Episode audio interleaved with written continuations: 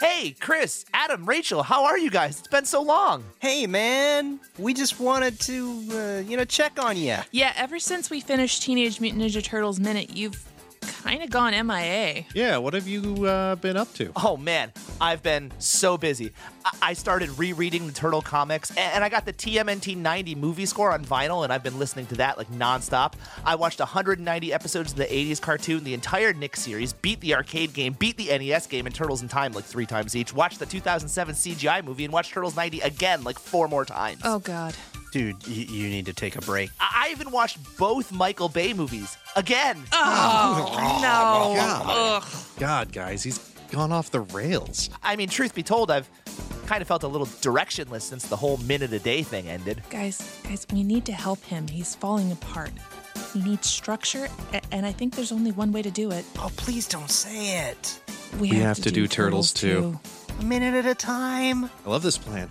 I'm glad to be a part of it. Hey, hey, what are you guys whispering about? It's okay, Scott. We're here to help you. We're going to do The Secret of the Ooze a minute at a time. Think of it as like your daily dose of turtle therapy. It's like a sequel about the sequel. You might even say it'd be our, uh... Oh, no, no, no, no, no, no, no, second no. Second time around. Ah! I love you guys. Teenage Mutant Ninja Turtles Minute Season two, a podcast discussing the secret of the ooze, one minute at a time. Available wherever you get your podcasts. Kawa Sequelbunga!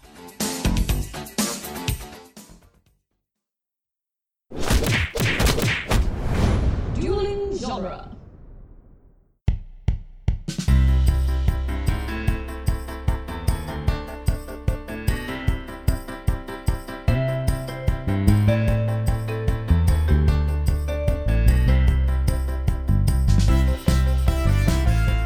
Hello, everyone, and welcome to The Protagonist Podcast, where each week we look at a great character in a great story.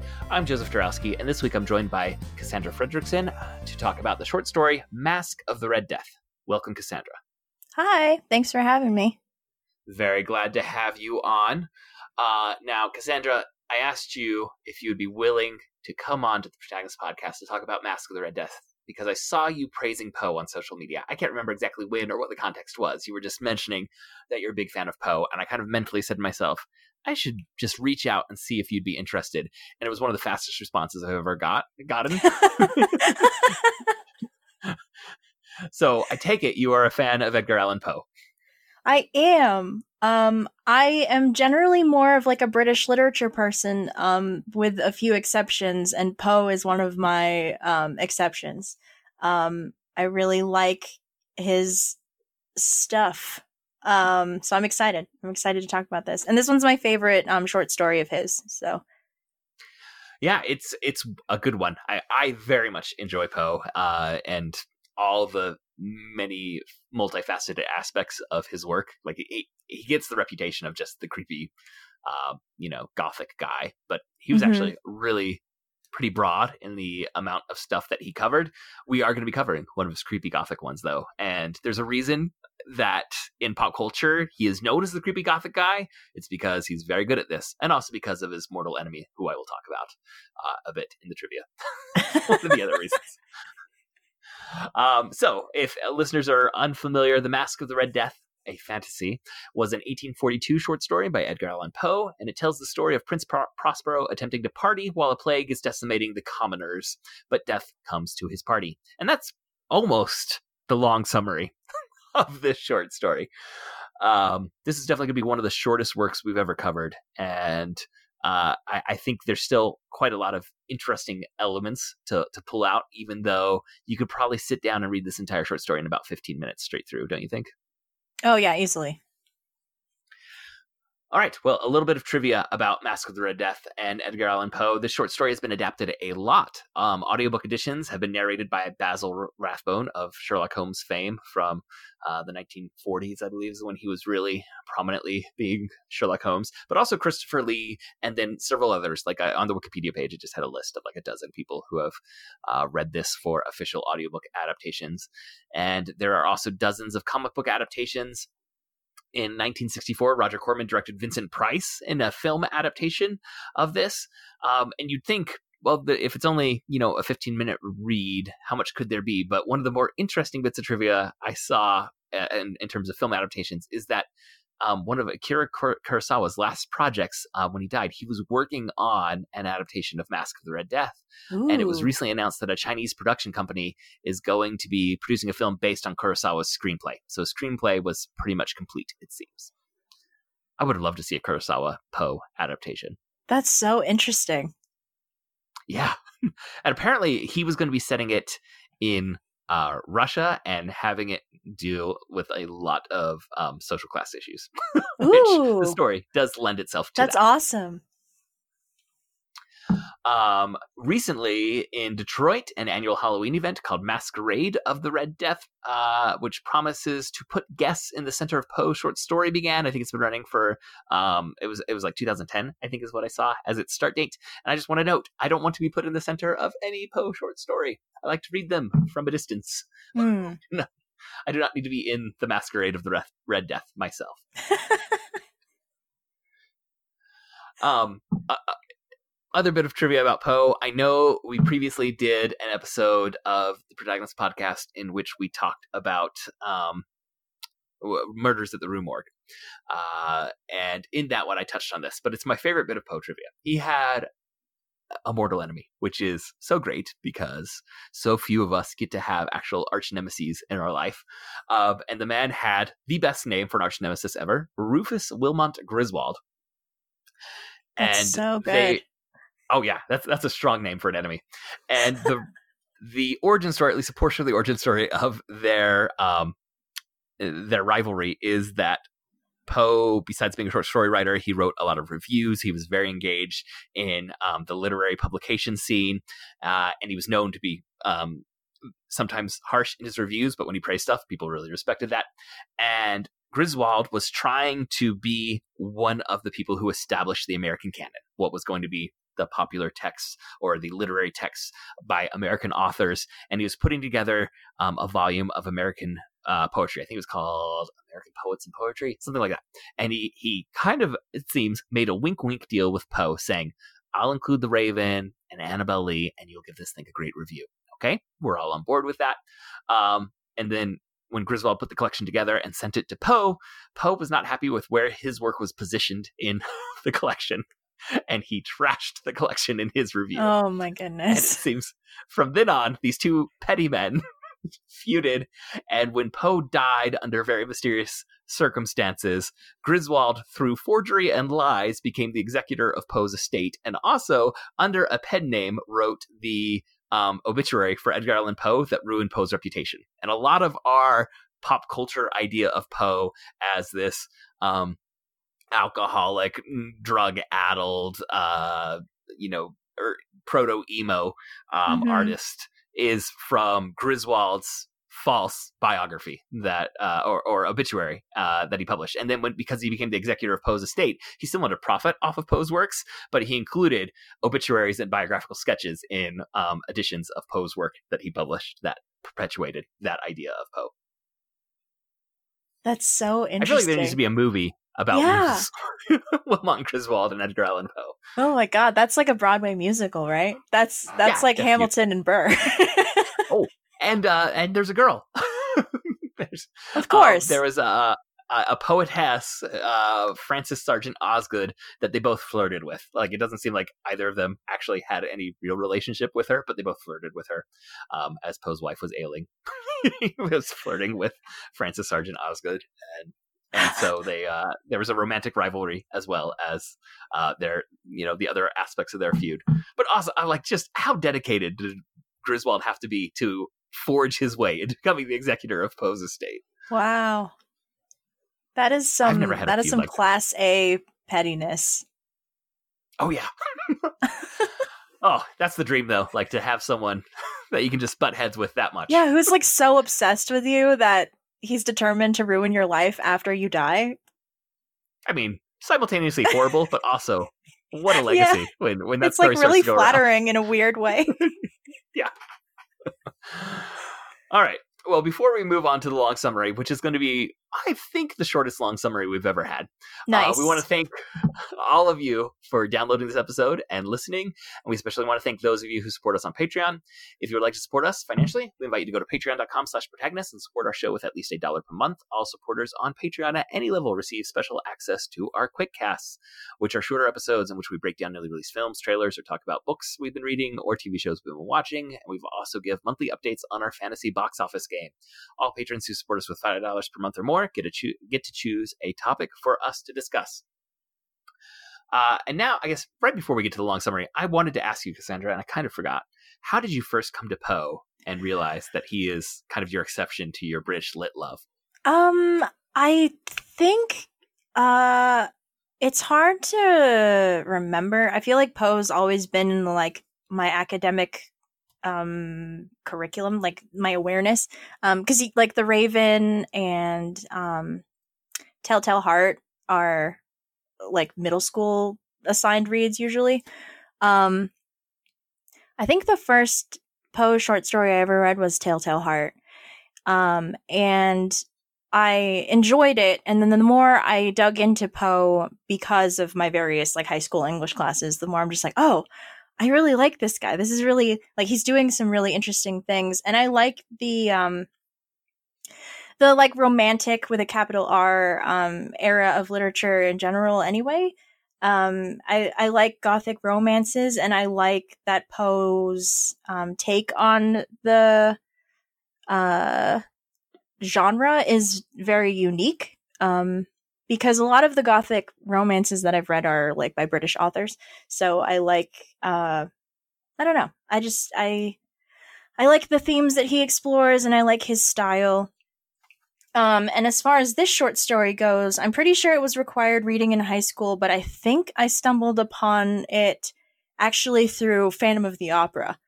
Um, because in the the musical and the book, um the Phantom crashes the masquerade dressed as the Red Death, and I'm just like, oh, what's what's all this about? And I was super into Phantom of the Opera, um and so I read this, and I was just like, oh, this is this is really spooky. I like this a lot. Um so yeah. So uh, my um, daughter, who's now ten, about a year ago, she started asking me if I would read her Poe short stories as her bedtime story. Oh no! Oh, no. Um, so I read her The Raven. I read her Telltale Heart. I think I read her this one, but I'm just—I should pencil in a few years. There's gonna be a Phantom of the Opera phase, right? That's just a mm-hmm. given.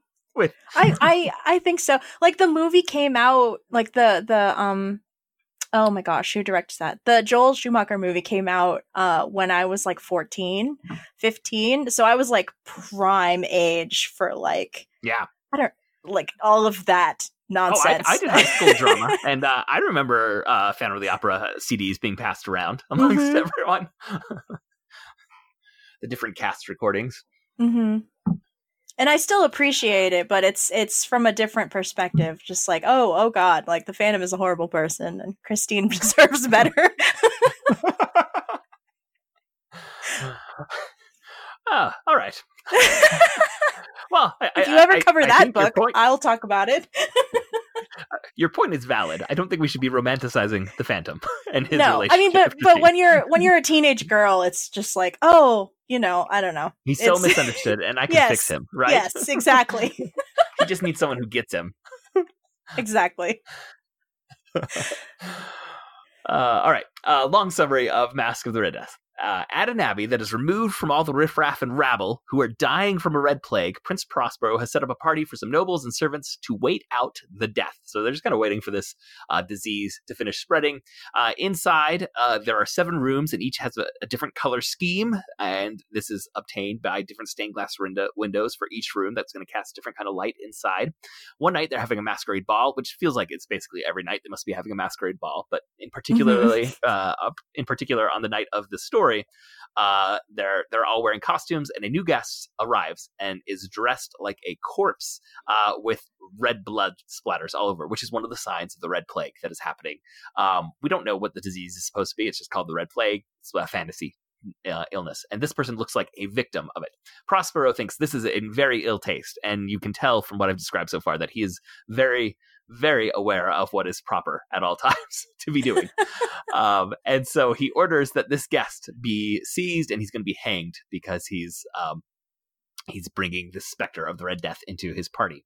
So the guests, though, are a bit too freaked out, and they don't actually grab him. The prince uh, chases this guest into the seventh chamber. They pass through all the colored rooms. Then the figure turns to face the prince, and the prince falls dead. Uh, the, the guests uh, are super freaked out now, but they actually go and they, they grab at the figure, and the mask and the robes are removed, and there's nothing there. And then all the guests die from the disease. And the short, short story ends by saying, "And darkness and decay and the Red Death held illimitable dominion over all." And that's Masque of the Red Death. Yep. um, you noted earlier that like uh, romanticism, uh, the capital R romanticism, uh, as a literary movement has kind of a very particular feel. And there are definitely elements that are shared, shared in American romanticism and, and British romanticism. Um, but I think Poe actually did a really good job of... Um, describing a lot of what those elements are in his theory of composition, even as he kind of pricked the balloon of the pomposity of a lot of the romantics at the same time. Mm-hmm. So in this essay where he's talking about um, what great writers, and he's very much meaning romantic writers, uh, should be doing, he says, well, one, it's going to be a lot of work and a lot of revision. And a lot of romantic writers were pushing this idea of the tortured romantic artist who just has uh, the stories like bursting out of them and they can't control it. And it's just spontaneously overflows onto the page. And Poe's like, no, no, that's not what we do. So it, in that sense, it's a break from a lot of romantics who are talking about writing. Um, but then he breaks down what he called um, the the unity of effect, that um, any work should be uh, created with the goal of creating an effect in the reader. And for a lot of Poe's most famous short stories, it is um, the the iconic kind of creepy uneasiness um, is what he's trying to create in the reader. And he says there's a couple factors that need to be taken into account of that. Um, one of them is length. And for Poe, he says the ideal uh, length for any story is a short story that can be read in one sitting. If you write anything that's a novel length, or anything that's of a length where the reader is going to have to stop your story to go to the bathroom, to go get food, to go to sleep, uh, because it can't be read in a single sitting, you've destroyed the effect that you're weaving over the reader. And so that's why Poe's most famous works are short stories. He did also write a novel and a play and, you know, a lot of poetry and essays and stuff, but mm-hmm. it's his short stories uh, that stand out. And, um, Then uh, he also mentioned the method, which is that like every single word choice is methodical and not spontaneous. Like you're going to question every word that you put on the page, and you're going to cut and revise, but you're always uh, choosing every single element uh, to create an effect on the reader. And that's in, in terms of character descriptions, in terms of plot, in, ter- in terms of what adjectives you're going to use. All of this should be about creating your chosen effect on the reader. And all of this is going to build to make what he calls the unity of effect, which is what good writers strive for. And that that should, again, be maintained for the entirety of the time that any reader is engaging with the story. And I think Masque of the Red Death, um, even as we are left with like some questions about what the plot is that actually just happened, like what are we supposed to make of all this? It absolutely nails that unity of effect um, on the reader. I agree. Um, I think it's interesting that uh, he's he's very much about um, like methodically choosing um, the the um, like the diction of a sentence, like, or, or, um, he's, he's very methodical about how he writes. Um, but there's this passage in the middle that I highlighted on my copy, um, that I noticed this time around, um, where the rest of the short story is written in past tense, but there's this part that's, that switches suddenly into present tense. Um, and it's how he describes, um the the dancing, and then the clock strikes and all the instruments fall silent and everyone just kind of pauses for a moment as they listen to the clock in the seventh room, and then everyone just starts like laughing, and then they they go back to dancing. Um and it I I like it because the tense change to me signals um I don't know. I feel like the, the shift into present tense makes the the passage flow more, which kind of evokes that sense of just like, you know, partying and dancing and like the music stopping and then starting up again, um, which I thought was really cool. Um, and the thing about like short stories and like this one in particular is that like you can go back and read it a bunch of times and then still pick out different details like that that you hadn't noticed the previous time around. Yeah, um, I, I think that, you know, verb tense change, when we've talked about, you know, Poe's theories of writing, there's no way that is an accident. And I think it's doing right. exactly what you described. Um, that's one of those things that um, if you came across it in um, a lesser quality short story, you'd say, oh, come on, like the author just got sloppy or messed up. But mm-hmm. um, when it's from an author that you know is a master of the craft, which Poe is, like you, when you find those things, you got to say, okay, well, let's assume this is on purpose and now think about why, right? Mm-hmm. Um, and uh, I, I, I like um, what you identified there um, as the reason. Um, can I can I jump in with a little story? Yeah, producer Andrew, coming on um, in with a little Poe, yeah. Poe to talk. Yeah, I, well, I love I love Poe. Um, And I, I really like his um his essay on, on composition and how he talks about the Raven. I mean, that's the example he uses all throughout it. Yeah. Because mm-hmm. he, he knew where his, his bread was getting buttered at the time. Um, yes. And it was the Raven. Yeah, that was his oh, breakout oh. hit uh, that everyone kind of knew him for. Like he was somewhat of a household name in his lifetime. It's just, you, you know how artists today complain about piracy and how that limits the amount of profit artists earn on their own works? That was a problem then too. So he didn't actually become yeah. rich off of The Raven. Um, but um, so when I was in, in college studying American Studies, which is, you know, the, the same track that Joseph generally has been on, not, not, British literature for me. Mm-hmm. Um, I got credit for taking a poetry class, like a three hundred level poetry class, which is the only poetry class I ever took. But the semester I was taking it, the class was actually about British poetry. And so somehow I got American Studies credit for a British poetry class. That's funny. um, but we had a project where we had to like really like deep dive, deconstruct some poetry. And I talked to my professor. I said, well, technically I'm supposed to be getting credit for an American Studies major. Do you mind if I do Poe instead of these other contemporary British um, poets? And he, he said, yeah, as long as you, you know, do the stuff and, and everything. And so I took, you know, some of the Raven and I, I looked at Poe's, um, you know, essay on composition because he, he uses examples for the Raven so thoroughly. And it, it was actually really interesting. Like the class I, like what I learned about poetry in that class, like everything I learned up to that point, I was like, oh, I didn't learn anything about poetry ever by, by comparison to this class. Cause he taught us all this stuff about um, like different modes of poetry and different elements of poetry that are used to convey things and how poetry is so mathematical. And mm-hmm. every time they break a meter, it's intentional and you should pay attention to that. I was like, I never heard, I was never told that they were breaking meter intentionally. So like in high school where I was reading Shakespeare, it's like, and it's all in iambic pentameter. So you're supposed to stick with it and follow the same rhythm consistently. It was like, but it doesn't fit when you try to follow the same rhythm. And I, in college, I learned that that could be on purpose. Oh, yeah. Um, come on, Willie, you messed up here. Yeah. And so you I was hack. Always like, this is, this is hard to follow like in this correct rhythm. And I couldn't, I couldn't like get rhythm because I was like, but it doesn't fit right. You know, like there's an extra syllable here. What am I supposed to do with it? Mm-hmm. Um, and so I was learning all those things. And so I took the Raven um, and like the project was, you know, work out some of the stanzas and, and deconstruct stuff and try to point things out. And then you have to have like a forty-five minute conversation with the professor. And, and I was graded on like that. Like, can we talk about it for forty-five minutes? And like, can I present some sort of insights? Um, That's a long time. I mean, it, it was like thirty minutes, forty-five minutes. I okay. Mean, it, it, instead of writing a instead of writing a paper, ah. it was, you know, like talk it out. Yeah. Um, and so I was doing that with with the Raven and trying to like see. It's like, okay, Poe says that he does all this stuff to make it really intentional and to have unity of effect and all of that stuff. D- like, is he doing it? And mm-hmm. um, ultimately, like what. That discussion came out with for, for the chunks of the Raven that we did talk about um, was that his um, his like choice of words and his effect in the words as like being provocative and evocative and creating imagery in your head is pretty straightforward. Mm-hmm.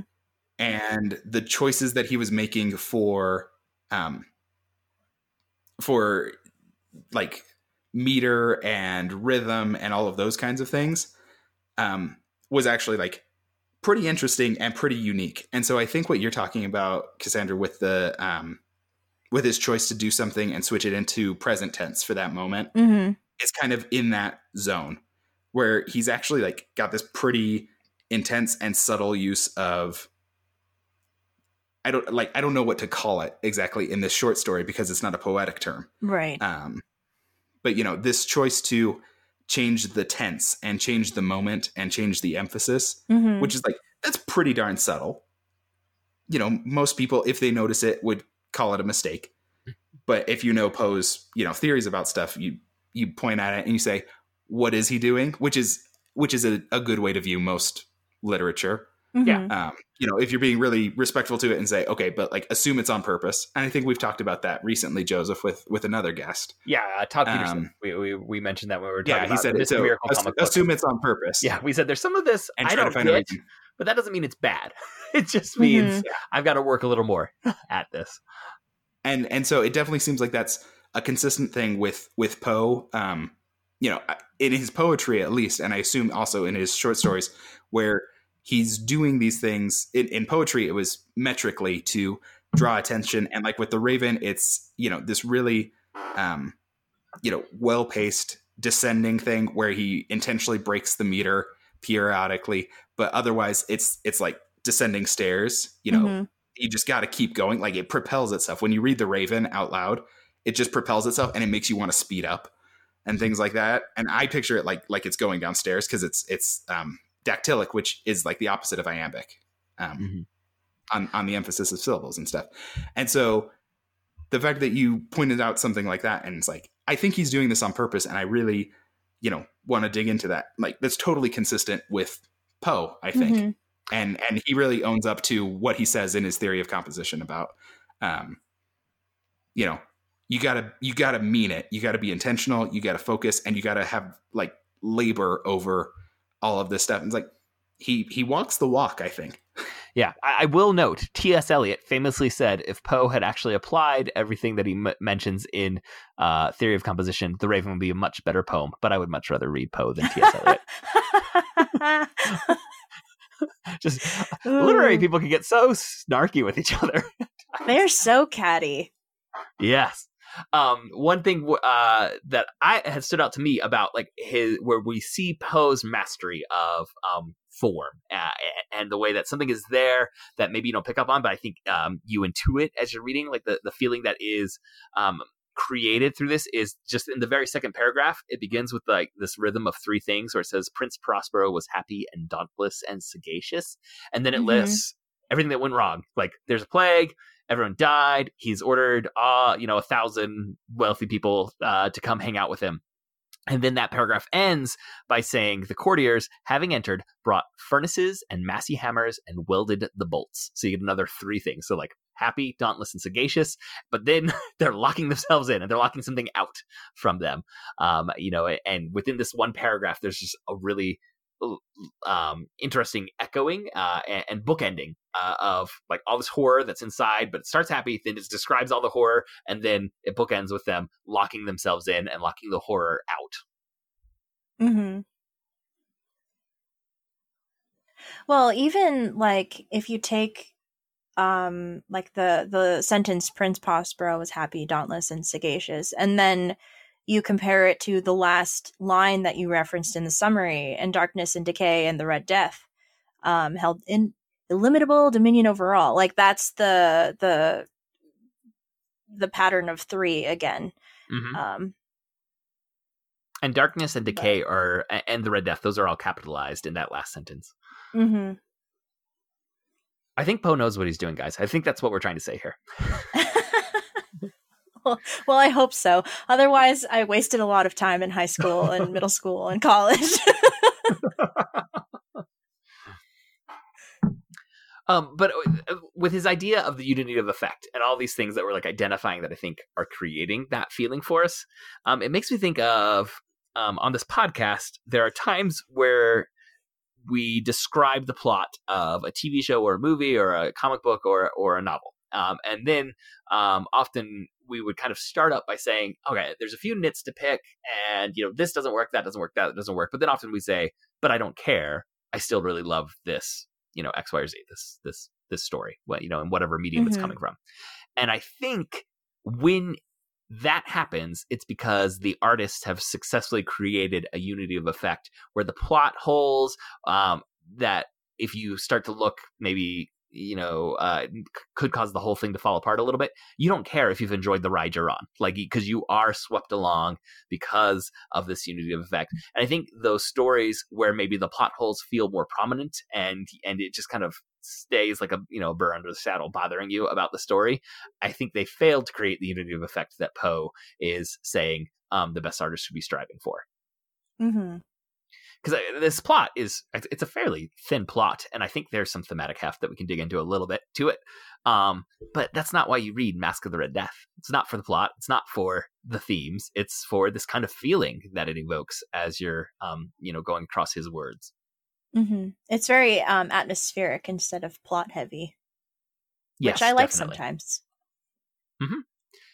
And I, I think that's one thing that you're going to get from Uh, several romantics. Uh, you know, th- certainly there are other, even even some other Poe stories that are more plot heavy or more character driven than this one. Mm-hmm. Um, like I, this may be one of the first episodes where I didn't list what character we're going to be talking about at the top because it's like, well, Prince Prospero, maybe he's a jerk, um, but but I don't know that there's a whole lot to dig into uh, for Prince Prospero. Uh, uh, maybe the guy, you know, the, this figure of death. But again, it's like, what character do we find? This is. Like you said, it's it's all about the atmosphere, I think. Mm-hmm. So besides the atmosphere that we've said is very successfully evoked in this short story, what do you think are any of the themes that we can start to pull pull out of this? What do you think Poe's um, getting at if you want to look uh, for a more thematic uh, angle of attack at Masque of the Red Death instead of just discussing the the form uh, and and you know the atmosphere that it that it creates? Um, well, I think the big obvious one is um, death as the ultimate equalizer. Um, I mean, like the prince's name is literally like Prospero, like prosperity. Um, and he like invites a thousand of his like rich friends um, who I assume like, you know, had healthcare or whatever, like medieval, whatever the medieval equivalent of like a health insurance is. Um, and they spend like I think it's called money, right? Yeah. They have gold in the treasury.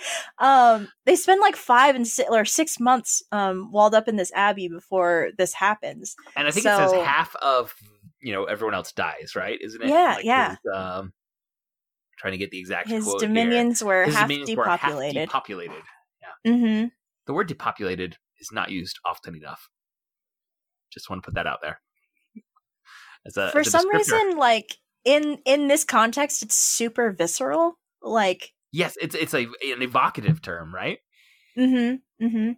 It's just like half of your half of your subjects died suddenly in thirty minutes. Like that's the crazy part of, of this like imaginary disease is that you you you're stricken with it in like less than an hour. Um, you can cough out some blood. And, uh, yeah, die. And then you're dead. um, but yeah, no, like death as the as the equalizer, um, and the the hubris of of humanity, like especially Prince Prospero, like oh, you know, like if I just wall myself up in this, like there's no way that this disease is going to get to me and my rich friends. Um, well, and and so it's not just like the belief that. Uh, I will be immune uh, from from this disease, but then also like you add on like uh, you get this personification of the disease there, and his thought is, well, I can hang that, you know, mm-hmm. uh, and that'll take care of things. Mm-hmm. Um, I feel I've like... always liked. Oh, what were oh, you go gonna ahead. Say? Oh, I was gonna say I think uh, I, like I feel like there's something with the the color rooms. And yes. I, I poked around and there are, you'll be shocked to hear, m- multiple theories about what we're supposed to make of, you know, all these rooms that are colors of the rainbow, um, mm-hmm. as as it descends and passes through. Um, and I wasn't satisfied with any of the ones that I read. and, and, and so I'm like, part of part of me wonders, is there something more there, or is there actually less there than what I'm looking for? And it's just, um, again, like part of the uh, the atmosphere more so than uh, like you're going to find a one to one correlation of the blue room with, you know, wealth, or, you know, the purple room with royalty or anything like that. Mm-hmm. Um, I think it's in this case, um, because I don't know if we mentioned it on here this time, but I'm I, I co-host Lord of the Rings Minute, and um, Tolkien uh, is um, very famous for saying that he doesn't like allegory or like a one-to-one correlation, and I think that holds true with the rooms. Like, I think it's just the the culmination of like the the different colored rooms, because like if you don't have different color rooms leading up to the the seventh like room with the black and the red, like I feel like the um the the the like the visual painting, I guess the the word painting that he's doing loses some of its effect if you don't have the lead up to the final room with the black drapes and the red window, you know? So I don't I don't know I don't know that it stands for anything necessarily. I think it's just like, oh man, look at this guy. He's he likes colors a lot. Um, yes. um, well, and and like uh, this does kind of remind me a bit. Like just just talking through it some with you makes me think of another podcast that I recently um, heard. It's an episode of the Omnibus podcast, and where they were talking about like the seven colors of the rainbow and why indigo is included in there. Cause I think mm-hmm. all of us, even in grade school, are kind of like, I don't know, guys, is that really a different color? um, and when you, it turns out like when you actually like are breaking it down to like wavelengths and light spectrums, it's, there are other like shades within the rainbow that are probably actually more distinct from other ones than indigo. So why did we end up with indigo? And it was, um, because of um, Isaac Newton uh, wanted a unity of seven. Like seven was one of these numbers that was appearing, uh, you know, in the seven note scale. Uh, at the time, they thought there were seven planets, and he wanted mm-hmm. to keep the unity of seven um, appearing uh, in, in, in nature. um, and so when he was, uh, he, he's the one that added indigo to the color spectrum, basically, and to the rainbow. And uh, it still sticks around. Um, Interesting. You know, in between blue and violet. Uh, and uh, it was this quest for, you know, this idea of, of like, well, seven seems to be the number that naturally occurs. Let's make sure that is in our color descriptions too. Uh, and, and but but that idea of like seven just being this recurring number, I think that like, like I'm happy with that description of why there are seven rooms in there. Like the I think there's something uh, that Poe would have been aware of and would have been um, echoing in his, you know, in, in this story, to have seven color-oriented mm-hmm. rooms uh, within, you know, within the text, even if just that echo is kind of like there to make you, uh, again, like feel that reaction and then maybe ponder on it, but you're not going to discover suddenly the key to unlocking everything and saying, aha, I, I figured out exactly what each one of these rooms represents. Mm-hmm. Isn't um isn't seven like a biblically significant number as well? I, I like if you get into like numerology and stuff, I think it is one of those yeah. that's always going to get kicked around. Yes, uh, there's a number of biblically significant numbers, and then three numerology seven, yeah. and astrology, yeah. and I think seven, seven is seven. I think is one of the commonly significant numbers, mm-hmm. as is is three. Mm-hmm. Right. But I, I yeah, well, I, and I I don't want to be like applying because like, I know it gets so muddy. I don't know which one I'm pulling from. What I say, I just yeah, know like yeah, seven yeah. is one of those significant numbers that uh, you you'd find being used, I think, in a lot of art. Mm-hmm. I think like seven and three, like together, they're just like pleasing to to humans. Because um, mm-hmm. like we had like we talked about the rule of three before with the way that he um, lists three things in a row. Yeah, like um, in rhetoric, the rule of three is yeah. is very commonly employed. Mm-hmm. Um, let's see. So we mentioned there's the inevitability of death is one of the themes. The hubris of the upper class is definitely another one, like this idea that they could avoid death at all or kill death when it came for them. Um, mm-hmm. The and also like the uh, just the like uh, the hypocrisy that I see.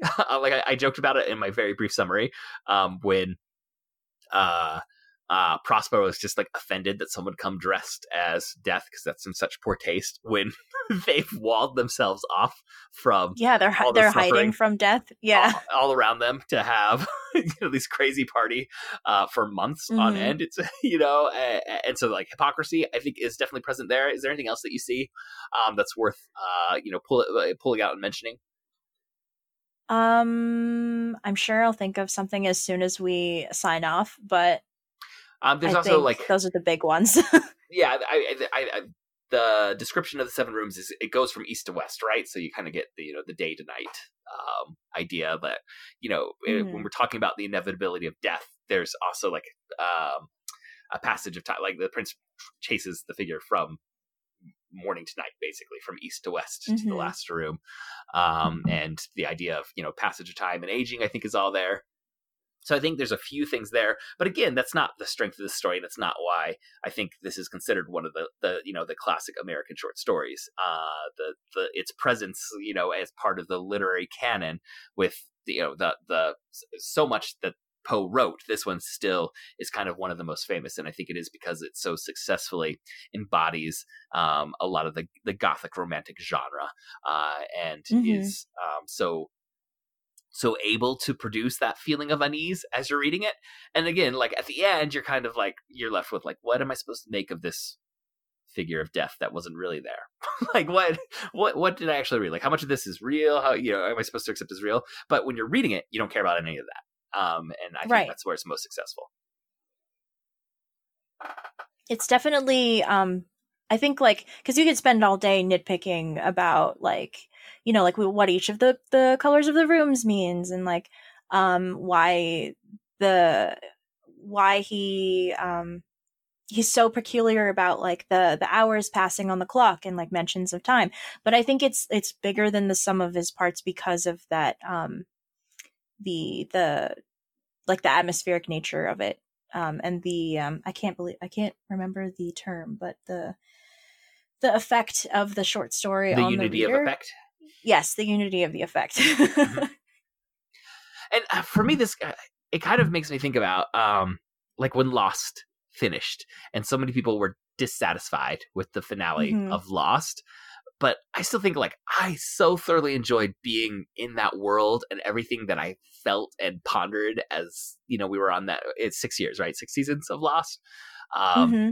Like, I think it very successfully did that. And maybe the landing doesn't, or, you know, it, for a lot of people, they say it didn't stick the landing. Like, they, they wanted more out of the explanation. But for me, Lost is kind of like a romantic capital R text where it's kind of like, what am I going to feel as I'm on mm-hmm. this journey with these characters? More so than, am I going to have everything satisfactorily explained and every plot right. thread that was introduced resolved by the end. And honestly, I could go on a tangent about like modern quote unquote like criticism of like movies or T Vs, uh, T V shows, but like you don't have to explain to me for a story to be successful. I don't need to know why something happens, like, or I guess I need to know why some like big things happen, but I don't need to know I don't need to know where the polar bear came from. Like, it's mm-hmm. just there. It's just there on the island, you know? Yeah. So I'm, I guess I'm in the minority, but I really liked the finale of Lost. Like, I did too. I haven't I'm with you, watched actually. It. Okay. I haven't. Solidarity. I haven't rewatched it, so that might change. But, like, at the time, I really enjoyed it. Yeah, I remember being very surprised to find out how negative a lot of the reaction to it had been. Because when I watched it, I was like, oh, yeah. That, that hit home for me. mm-hmm. And I feel like, I, okay, we're we're kind of becoming a, a Lost tangent, but I, I feel like um, some of the, the criticism that I, I I heard, like they they had interpretations of the text that I didn't have, right? Like mm-hmm. uh, a lot of people say, oh, you know, they were, you know, they they had died at, at the play crash in the beginning and were in limbo the whole time. I'm like, that's not how I viewed the final, uh, the finale. That's not what I took mm-hmm. from, from any of the, you know, any, any of that stuff. Uh, and, and so you, I, I guess some of that you could say is, um, a criticism of it that, you know, whatever they were trying to say left so much open that there are multiple interpretations that people feel are valid, and it's coloring their reactions um, to it. But again, mm-hmm. uh, like I just remember very fondly everything from pilot to finale, and all like the fan obsession around it, and and um, you know, the the teasing out of the mysteries that happened, and trying to follow up on all uh, you know all the references within there, and and. It's in this discussion with you today that I, I kind of realized I think some of my enjoyment, it's it's that Poe-esque unity of effect enjoyment, more so than this was a puzzle box that led me down this crazy maze and then showed me everything that, you know, every twist and turn perfectly. So right. It all made sense right. And interlocked perfectly. Because I know for a lot of people, they're just like, oh, it's it's like a waste of six years of my life. Was it really, though? Because you enjoyed the ride up until you didn't, I guess. Like, I'm sorry yeah. that it didn't land for you, but... I don't necessarily view it as a as a loss, haha, a loss. Um, but, but hopefully you don't get negative reviews because of this conversation. They liked Lost. That's it. One right? star. They liked the Lost finale. One star. Um. um I guess just jumping back to Masque of the Red Death. Uh, one mm-hmm. other interesting part, I, I think, um, in talking about like the hubris of the wealthy and their goal to like avoid the death and hide away, is that we're we're told like one half of the the world was depopulated out there, but inside it seems everyone dies, right? Mm-hmm. So in their effort to run and hide uh, from death, everyone. Everyone died instead of, you know, one one half dying. And again, like we have such vague understanding of what this this red plague is supposed to be um, mm-hmm. at all.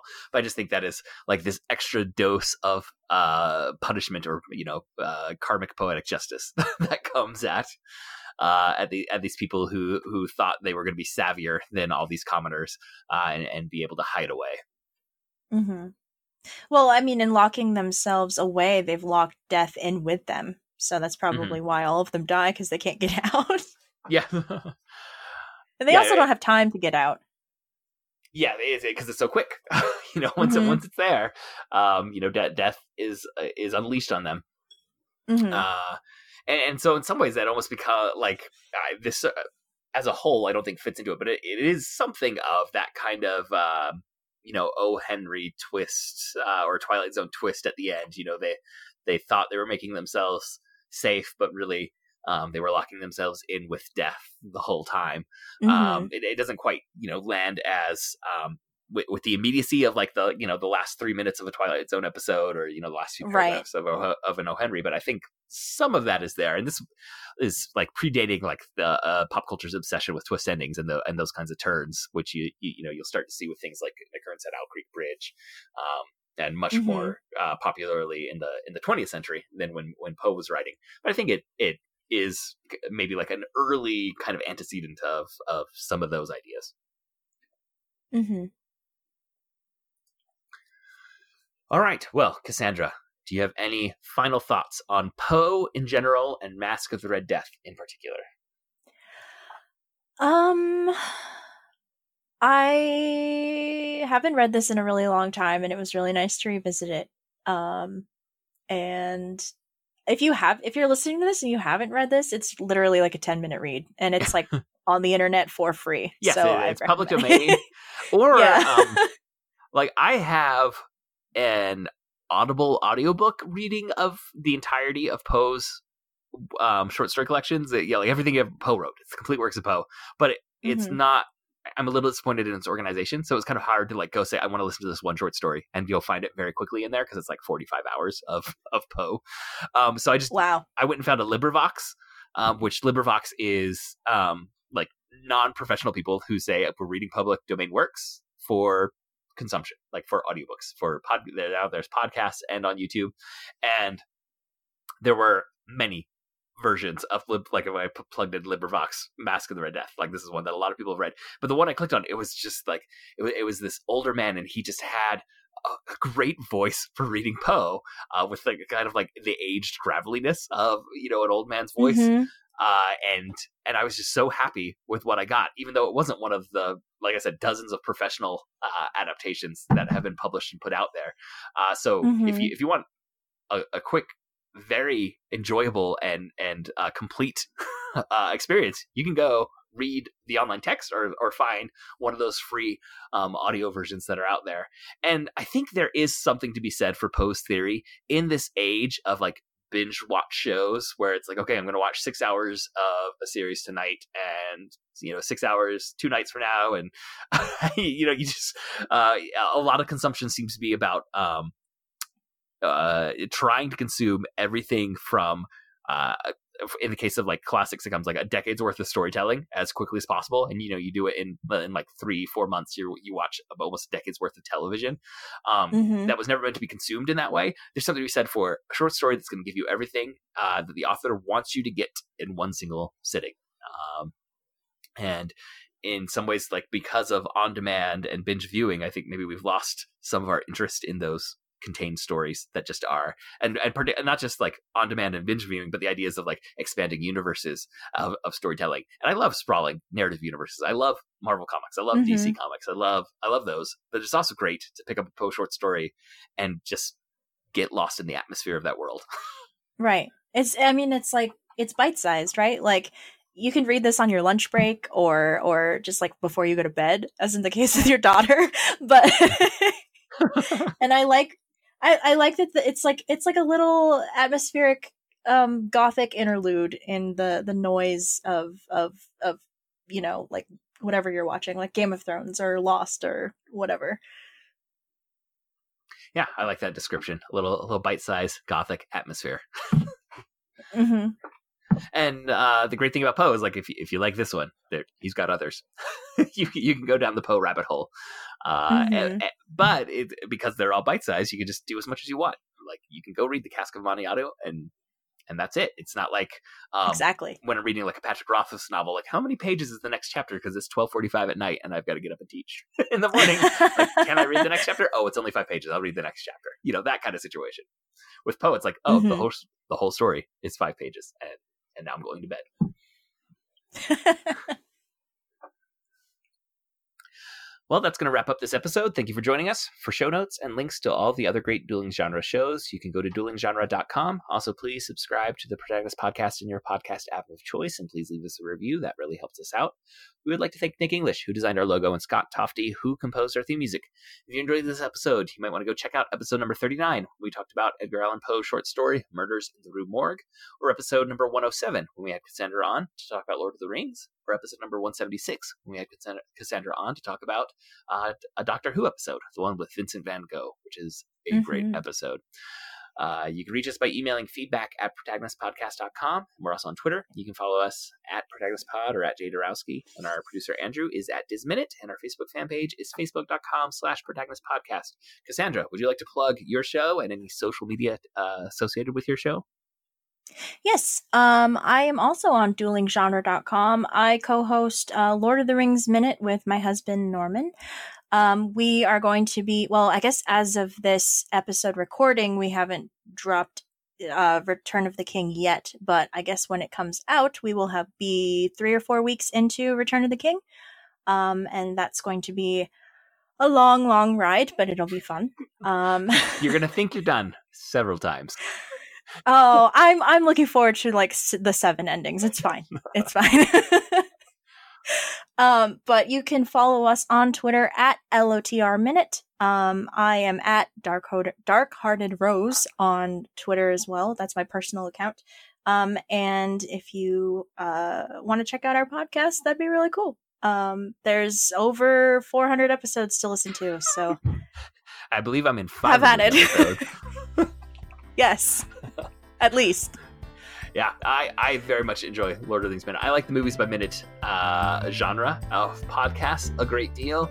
And once mm-hmm. I knew it was a thing, I thought some brave soul is going to be tackling Lo- the Lord of the Rings trilogy. And it turns out it's you and Norman.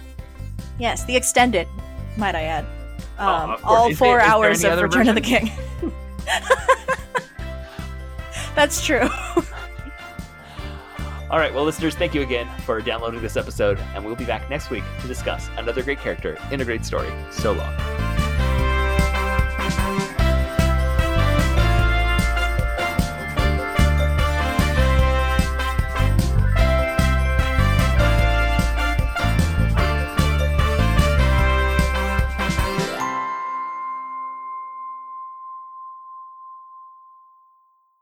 Google Docs being slow. I'm very sorry. I usually try to do this before we start recording and forget. And when I'm about to read the outro, I'm just going to have to edit.